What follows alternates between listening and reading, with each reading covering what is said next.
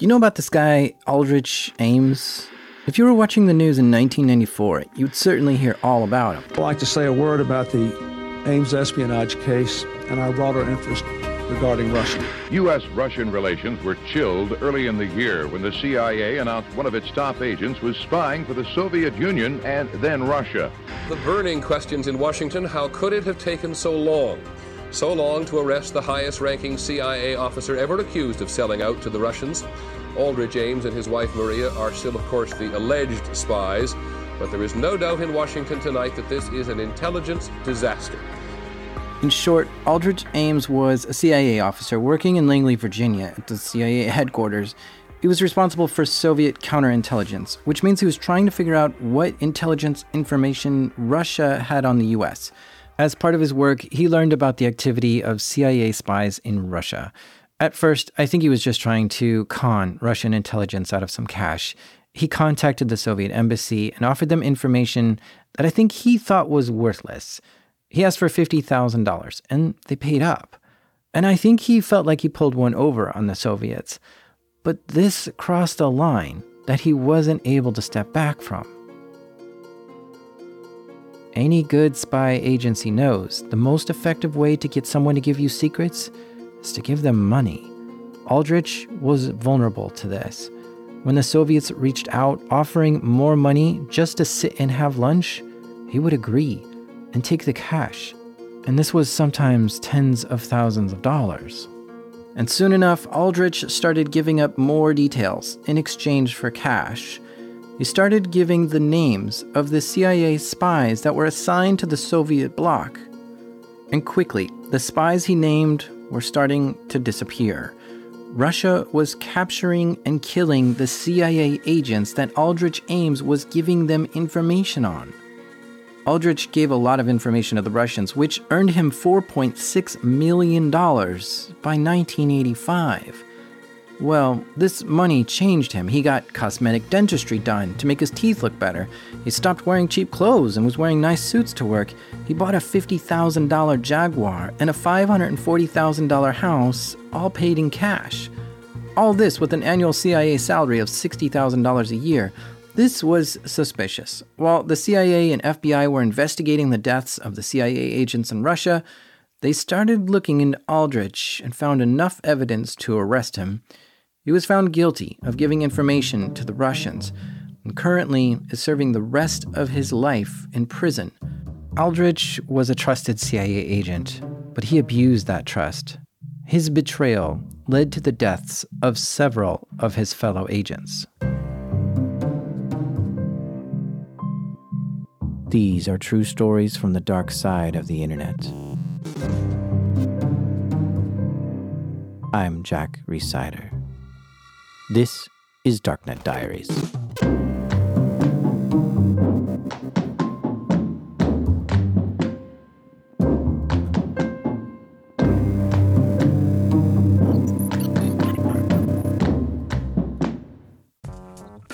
Support for this show comes from Varonis. Guess how many files the average employee can access on their first day of work? 17 million and most of them they never use. Those files are what these ransomware gangs steal and hold hostage because companies will pay to get that back. That's why ransomware is such a threat. The blast radius is huge 17 million files? There's so much valuable data that's easy to get and they can make money from. Do you wonder what your company's ransomware blast radius is? Varonis does a free cyber resilience assessment and tells you how many important files a compromised user could steal and whether anything would beep if they did, and a whole lot more. They actually do all the work, show you where the data is open to, if anyone is using it, and what you can do to lock it down before attackers get inside. They also can detect behavior that looks like ransomware and stop it automatically. You can even get a break on your cyber insurance. If you want to learn more, visit varonis.com/dark. That's spelled V A R O N I S, varonis.com slash dark. Okay, so I read this news story once on Yahoo News, and it's one of those stories that when you read it, you're like, holy cow, what? Seriously? And I haven't been able to forget it since I read it, and I want you to hear the story too. So I called up the two reporters who wrote the story. My name is Jenna McLaughlin. I'm a national security and investigations reporter for Yahoo News. I'm Zach Dorfman. I am a senior staff writer at the Aspen Institute. I write the uh, Codebook cybersecurity newsletter for Axios, and I am a national security and intelligence journalist. Okay, so these two write about national security stuff, stuff relating to FBI, CIA, the US government, hacks against the US. Now, they've been doing this for a while and have established quite a lot of sources to cover stories like this. Sources that you and I do not have access to. So, for them to cover this story, they interviewed a lot of people. More than now, at this point, 11 uh, former U.S. intelligence officials and defense officials who are familiar with the matter. That's some pretty thorough investigative work. So, Let's get into it. So, what happened is in Iran uh, between 2009 and 2011, um, the uh, Iranian officials were looking for a mole. They, they were on a mole hunt after they discovered that the Obama administration had you know, unearthed a lot of information about their ongoing uh, enrichment efforts. And they wanted to figure out who was leaking that information to American officials. Right. Of course, they're looking for a mole. Because remember Stuxnet? If not, I did a whole episode on it. It's episode 29. But Stuxnet was a cyber attack which hit the Iranian nuclear enrichment facility in Natanz. Specifically, someone had to walk the malware into the facility to plant it, or somehow get it infected on a computer that was going to go into that facility. This facility wasn't connected to the internet, and there was no way for an American to just go in there and plant it. So Iran thought there was a double agent, someone who worked for Iran and the US. This is why Iran was looking for a mole. Yes, Iranian officials were deeply upset with um, a lot of the successes that had been tied to the Americans that we now know rather more definitively uh, was U.S. and, and uh, Israeli efforts to compromise Natanz. Um, so at, at the time, this this was uh, something Iran wanted to do to retaliate.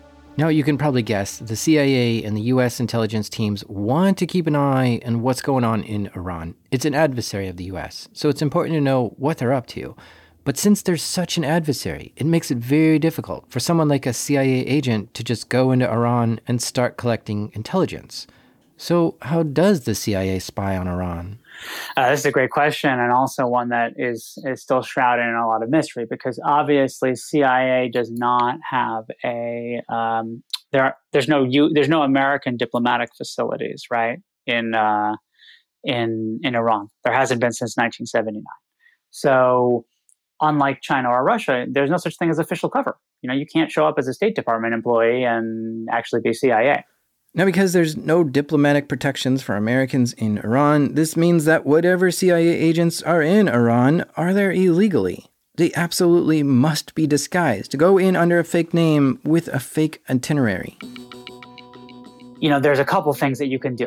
One is you have somebody who can go in under business cover um, and potentially communicate with sources that way inside the country, but more realistically, and from my understanding, far more frequently, what you do is you recruit and handle people outside of the country, right? So, Malaysia, uh, the UAE, Turkey, these are places that in the past CIA has had success in recruiting or meeting with Iranian sources. And the Iranians know this.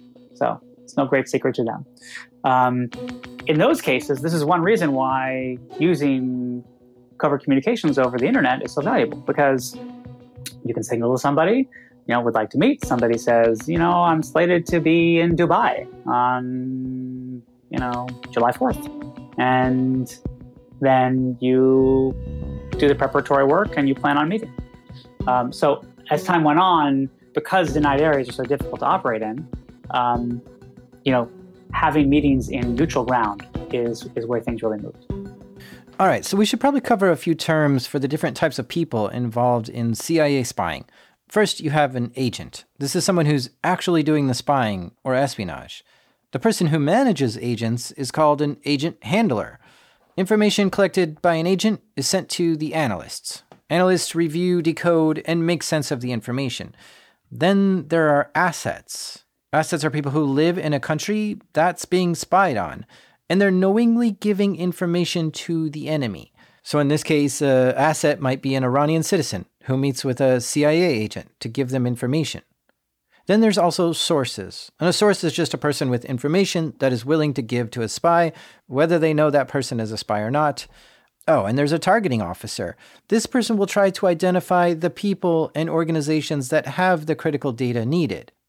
There's obviously a lot more different roles, but knowing these differences will come in handy during this story. The covert communications the CIA uses fascinates me. So let's talk about that. The CIA agents need to speak with their assets in Iran, but it has to be very secretive. So, what do you do? Text messaging is totally out of the question because it goes through the Iranian telecom companies, so that can easily be snooped. Emails are no good because what? You're going to use Gmail or something? You're going to trust Google for your top secret communication? I don't think so. Signal and Wire are great end to end encryption messaging apps, but it requires you to download it, install it, and have it on your phone. What if the asset gets their phone taken and looked through? They'll be burned. And the CIA can't just set up some communication server back in Langley, Virginia for people in Iran to dial into, because that would certainly raise suspicion too. So the CIA used something completely off the radar to communicate with their assets inside Iran. So the way that they were described to us, and we understand them, is that they were websites that were disguised as something else uh, used as a portal to communicate with your handler. So maybe you're a fan of yoga or you like to read certain books. Uh, so there, it would be a website about those interests, perhaps. And you'd actually be able to log in and access the communications uh, through that. Very interesting. A super secret website that looks like one thing, but is actually a CIA back channel this way, it looks like you're just on a yoga website chatting with your yoga teacher, and it looks totally normal if somebody were to walk in on you. And you can quickly close the page when you're done. Now, this secret comms channel was used to send all kinds of information. It could be data uploads, it could be meets, it could be signs of life.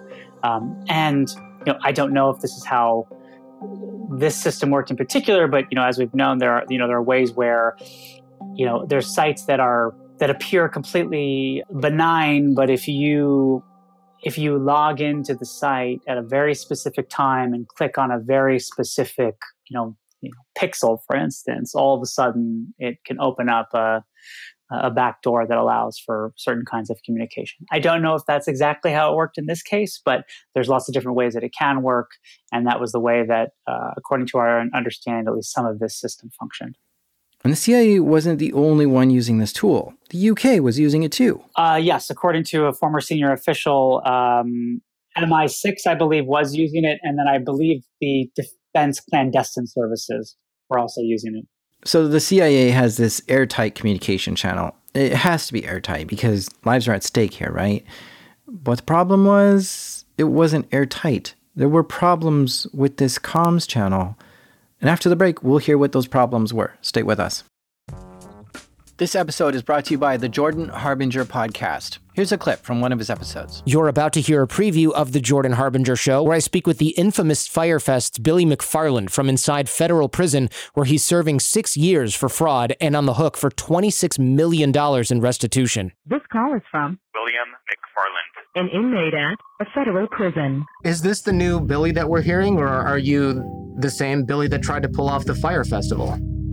When I think about the mistakes that were made and what happened, there's no way I can just describe it other than what the fuck was I thinking? I was wrong, and I hope now that I can, in some small way, make a positive impact. Once you knew that the festival wasn't going to go as planned, why didn't you call it off? So, a lot of people don't know, but the decision to cancel the festival was made when I was told that three people had died at the event. Thankfully, no one was actually physically hurt in any way. But up until the last second, I believed incorrectly we could pull it off, and obviously I was wrong. we had something called the urgent daily payments document. Essentially, it was a list of payments that we had to make that day or else the festival couldn't proceed. In the couple of months leading up to the event, it went from a couple thousand dollars a day to a few million dollars a day, where I had to wake up at nine in the morning, find $3 million by noon, and then make the payments by four. You had a big vision. I mean, it was huge. And you got so close to something great that everyone wanted to be a part of, and people still want to be a part of it. I have to wonder if there's going to be a Fyre Fest version 2. I assume you wouldn't call it that, but are you thinking of doing something similar? If there's anything that makes you want to create and build and do, it's being locked in a cage for months or years. Are you going to come? For more with Billy McFarland, including lessons learned on the inside and his plans once he's served the time he agrees he rightly deserves, check out episode 422 of The Jordan Harbinger Show. These secret CIA comms channels had a problem. Uh, a whistleblower from back in 2009 by the name of uh, Reidy, he um, was a targeter for a contracting company, and he was one of the people in charge of locating sources and, and, setting up communications with them. And his disclosure is extremely redacted, but we managed to find some sources to help us with it, who said that Reidy had identified these flaws. John Reidy was pointing out a few serious flaws in the communications channel that the CIA was using, which he called a massive intelligence failure he warned that this could create a nightmare scenario. But because he, you know, there's never a perfect whistleblower, he had a business on the side, you know, there were some other issues with his disclosures. They weren't taken seriously at the time. We don't know why the CIA didn't take action when John Reidy spoke up. Could be too much bureaucracy in the way. It might have meant certain people losing their job. And also, this was a single person speaking up about this. How much effort do you put into listening to one complaint? For whatever reason, his cries to get this addressed were not sufficient, and the flaws that existed in the communication channels persisted.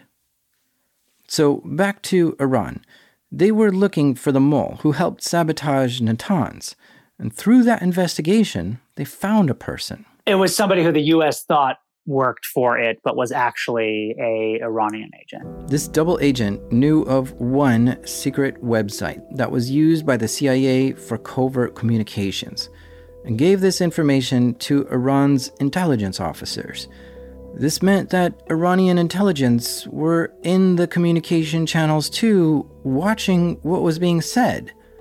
This was a big problem, but it was a huge discovery for Iran they just hacked into a secret CIA comms channel. Once one of the websites was found, they were able to find others, which made it so that it didn't even really need to be hacked in the traditional sense of the word. It just needed some sort of creative Googling skills, which most average open source intelligence uh, technicians, but you know, even average people now, the, the hordes of Twitter are certainly capable of. Yeah, because apparently there was something in the structure of the website that connected that connected it to other like websites. And so what they did was once you pull that thread and you say, well, you know, this website has certain indicators, they were able to then find other websites with other indicators. And then from there, right, then you're then you're playing ball, right? Because then you can sit on those sites, see who logs in, see the traffic, check IP addresses, do all kinds of things to try to figure out who's using it and when. Whoa, now Iran has access to multiple covert CIA communication channels? This is not good. This is really not good. This means they can listen in on whatever data the CIA is getting from Iran, what operations they're planning, who's moving around out there, and where people are meeting. Where people are meeting Iran now knows where the CIA agents are going to be because they're listening to the communication channels for meeting places. So at, at that point, uh, it really spiderwebbed from there. So the Iran, Iranian officials used that information to uncover a vast network of sources within their country and abroad. So Iran got to work. They listened in on the channels and waited for a scheduled meet between an Iranian asset and a CIA agent. Now, the meet might have been in Iran, or it might have been in another country. You can let them go to Dubai and trail them in Dubai and and surveil them and and then and, and you probably want to do that, right? Because guess what? If you do that, then you have a body on their handler, right? Then you have you have a photograph and then you can then you can you can uh, uh, surveil their handler. And then if you surveil their handler, you can maybe figure out an entire network of CIA officers, right? And then you have somebody else keep following the CIA asset. You wait for them to get back on a plane to Tehran. They land in Tehran.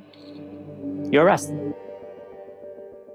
That's got to be an interesting conversation. Imagine you're an Iranian going home, and the police stop you at the airport and ask, Why did you go to Dubai to meet with a CIA agent? Uh. In Cuba, during the Cuban Missile Crisis, CIA agents tried to recruit Cubans to help spy on Cuba. And the CIA thought they had a decent network of spies in Cuba working for them.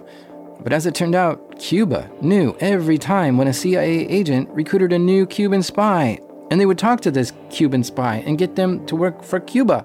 As a result, all of the CIA's assets in Cuba were actually working for Cuba. This means the counterintelligence that Cuba collected in this time was amazingly good. So when Iran's intelligence officers saw Iranians meeting with CIA officials, I wonder what they actually did to their own Iranians. Arrest them? Flip them to become double agents? or killed them. These are all possibilities. So, after Iran gathered enough intelligence, it was time for them to strike. Iran was setting up sting operations for these meetings and started capturing CIA assets and agents. So many people were held, uh, they were imprisoned. Those were the lucky ones because Iran was also killing some of these people they captured. One by one, people were disappearing, never to be seen again. It's not clear if it was CIA agents who were killed, or officers, or handlers, or targeters, or sources. Well, we do know that some sources were killed, and these are people who lived in Iran and were caught giving secrets to US spies and this drastically impacted the intelligence the CIA was getting from Iran. And it would have been tragic enough if CIA agents were killed because of this counterintelligence, but things got worse for the CIA. Iran was sharing this with its allies and, and our adversaries. So that information was passed along, we're told, not only to Russia, but also to Chinese officials.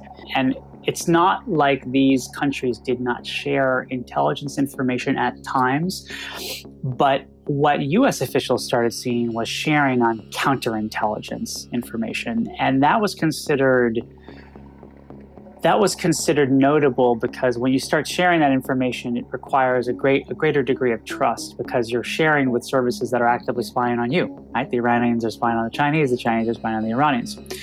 And if I remember correctly, uh, around that time, I believe a high ranking Iranian counterintelligence official traveled to China or vice versa.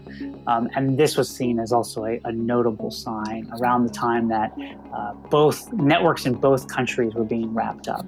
So there are different theories about where the origination point was. And again, you know, we're talking about the wilderness of mirrors, right? We're talking about a world where even US intelligence officials come up with you know, with educated theories based on partial evidence. So, you know, take take what I'm saying as a level or two down from that. But the consensus seems to be that the Iranians discovered something first via a mole or a double agent, I should say. The Iranians ran a double agent, and the Iranians began to realize what was going on with the covert communications tools being used within their borders, and then may have passed some of that information to their Chinese counterparts, who then did even more work on breaking that apart and using that to uh, hunt down all the US intelligence assets within China. And that's how it really got out of control. So at that point, China started learning the identities and locations of CIA agents who were in China, which had chilling results. Because once the information was passed on to Chinese officials, that was one of the key reasons that such a large group of sources in China were killed. And that network really has not been built up since then, uh, which obviously has loads of impact given the ongoing tensions with China and, and the, the developments happening there. Oh, This is worse than tragic. This was a catastrophe. So, our sources told us dozens of people died because of this around the world. Uh, and I think that that's certainly a fair estimate. I imagine, in terms of people who were caught up in it, I, you could probably multiply that by a couple at least, right? Um, it, it's hard to fully estimate at this point just how far reaching it was. But one figure I will mention is that in uh, John Reidy's complaint, uh, which, while it's heavily redacted, did include this one sentence that still is there for anyone to see that he estimated that this would impact 70% of the CIA's global operations, which is just a massive figure. I don't even know what to say. This is all so heavy for me to comprehend. I have so many questions like, why was this not an act of war? Why wasn't this major news at the time when it happened? Why are we finding out about this five years after it happened? Why are the Iranian and Chinese governments killing their own people? Did the US cover this up? Well, yeah, sorta, they did. Because these agents were killed while on active duty and part of a secret mission. And the CIA doesn't like talking about secret missions publicly. There's a wall within the CIA headquarters with a star for its officers who've died in the line of duty. And they have periodically declassified some of those names. Uh, some of them are known, uh, some of them are, are, published and that they've discussed, but uh, others are, are not.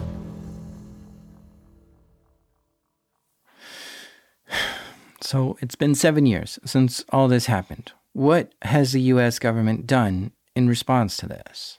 Well, it's hard to say, since so much of what happens in the CIA is shrouded in secrecy. If you are looking for things in the public record, um, there was a uh, a panel at CNAS. Former uh, chair Mike Rogers was discussing a couple intelligence failures that he had to deal with during his time as chairman, uh, and he mentioned specifically a communications failure.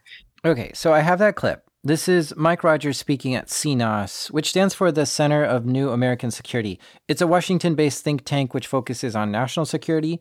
Now, Mike Rogers was the former director of the NSA, and he's talking about investigations he did to help the CIA. The kind of investigations we did, we did things like uh, Inside that didn't ever make it public for um, how our sources and uh, assets and agents communicate with each other. If you recall, we had a we had some some blips and so Dutch and I sat down and said, We're not putting up with this. We generated the resources and, and, and did our own internal investigation to try to fix this problem. It was a serious problem that we thought needed to be fixed. Hmm, that's not really specific. All he's saying is that he investigated a communications blip in the CIA. He could be talking about the story, but his comments don't really confirm any of the details.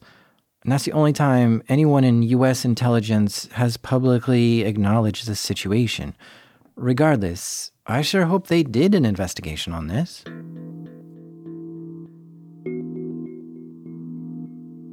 The CIA hasn't said anything publicly about this. No press release or statement to the press. No announcements that any CIA agents were killed in this manner nor have there been any indictments which might accuse Iranian or Chinese officials of killing agents. You'll never see an indictment for any of this because the very act of validating via an indictment shows that the Iranians and the Chinese were, in fact, targeting the right people. You know, it's not, it's illegal to spy, right? So they don't want they don't want any further disclosure about what occurred, why it occurred, the process behind it, and they certainly do not want to open up the Pandora's box of um, an American legal proceeding with discovery. By the way, I mean, so you you know a defense a defense attorney would be able to theoretically dredge up some you know because they have to defend their client, right? Um, none of that will ever see the light of day. On top of that, the CIA really likes operating in secrecy as much as possible. Going back many, many, many decades, uh, CIA has had a lot of tension with DOJ over any CIA information or sources being used in the for for making cases in the in the American justice system. because of the desire to remain in, in, in the shadows. Even though the US government didn't and probably won't ever mention this, there were some news articles about it. One of the reasons that Zach and Jenna even know about this is because of a story in the New York Times titled Killing CIA Informants China Crippled US Spying Operations. But there's no mention of Iran in that story. Once Jenna and Zach saw that story, they began their own investigation to try to learn more, and sure enough, they uncovered so much more. See, the New York Times story didn't explain how the communication channels got hacked into. They suspected China had cracked some encryption or that there was a mole, a US CIA agent who was giving secrets to China. And in fact, the New York Times named the mole who was suspected Jerry Lee. A former CIA officer was arrested this week on charges of mishandling classified information.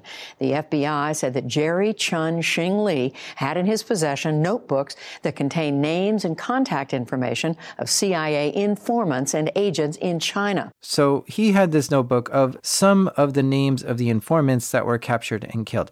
Not all of them, just a few. Jerry Lee was given this information to do a certain job within the CIA, but then moved to a new position and wasn't authorized to have access to this information anymore. So he was charged with unlawful retention of classified information. So he might have helped the Chinese identify some of these informants. However, uh, based on our sources' knowledge and how um, how quickly many of these sources were rolled up, they believed that it had a lot more to do with this technical problem. Um, so it, it will be interesting, and I think it'll be continued to studied for years to come. Um, which of these failures was more to blame, uh, and how they interacted with each other and made it possible for for so many sources to die.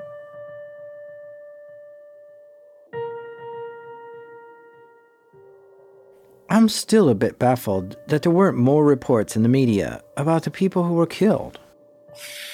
Well, I think that there there was there were scattered reports of people being killed. Uh, there's there's an anecdote that is in the New York Times story about a somebody being dragged out onto the street and shot. Um, there is a story that I was told from a um, former intelligence official about a man and his pregnant wife being um, executed on uh, closed circuit television, um, where the the people, these people's colleagues um, within a state laboratory or defense facility were made to watch.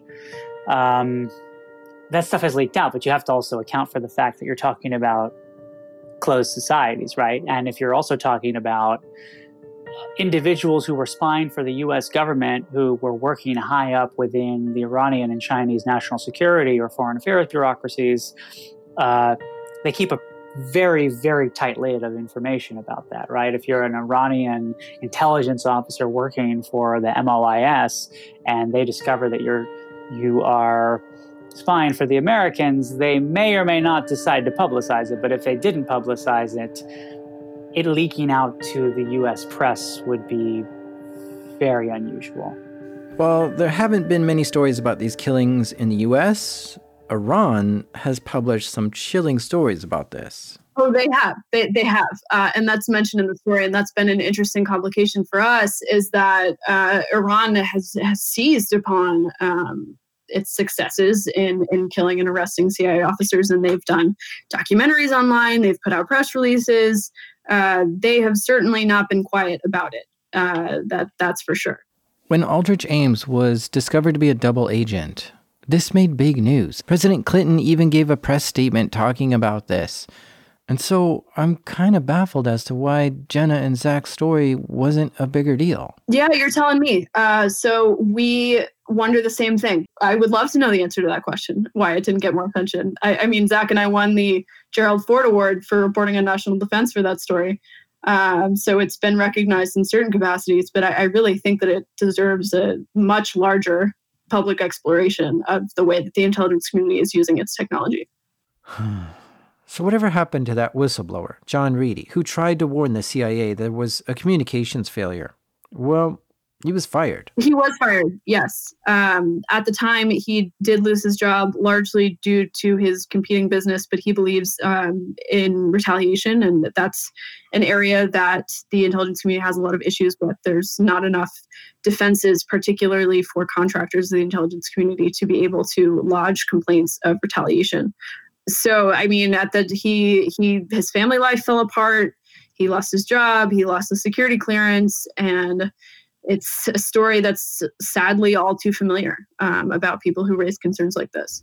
But did all of this result in the CIA tearing down this covert way of communicating or thoroughly going through and fixing every problem? We, we did a follow up story on um, how the issue continues to sort of plague the agency uh, five years later. And um, the, the explanation that I got is that it's this complex web of interlocked interlocking technical systems and that you know the, the sort of bureaucratic differences between the office of science and technology and the directorate of operations has led to disagreements on how to handle the technology and where it should be deployed. Um, and you know th- those are the kind of excuses that are, are presented to us but it, really doesn't make sense that it has not been you know fully fortified to this point. And i mean at, at a certain level, you could get to the point where you just say, technology is not secure. And you know any instance that you use it needs to measure those risks and those benefits. Um, but the fact that this kind of tool which is clearly not secure at all uh, not encrypted you know over the open internet was relied upon so heavily for contact with sources that you know there needs to be if there has not been already a significant reevaluation of, of that process. Hmm. And there's still so many unanswered questions in the story, which I think is how the CIA wants it to stay. Spies don't like having the spotlight on them, they scurry when it shines. So I'll just leave you with this quote from Malcolm Nance, who spent 35 years doing U.S. intelligence. He says, For an old spy and codebreaker like myself, nothing in the world happens by coincidence.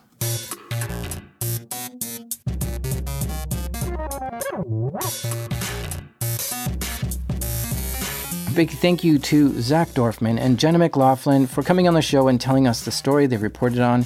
It's amazing how they were able to find so many details on this story and publish it. If you like this show and it brings value to you, consider donating to it through Patreon. By directly supporting the show, it helps keep ads at a minimum. It helps us make the show, and it tells me that you want more. Please visit patreon.com slash darknetdiaries and consider supporting the show. Thank you. Also, I'm inviting you to come join us on Discord. It's a chat room with a bunch of other fans of the show. It's a great place to hang out with other Darknet Diaries fans, and sometimes there's giveaways there too. Come join us at discord.gg slash darknetdiaries. The show is made by me, the sleeping agent, Jack Rhysider. I had some reporting assistance this episode by the super snooper, Yael Grauer. Sound design and original music created by the always observant Andrew Meriwether Editing help this episode by the Undercover, Damien, and our theme music is by the Counterbeat, Breakmaster Cylinder. And even though I sometimes sit and wonder what time zone are people in on the moon, this is Darknet Diaries.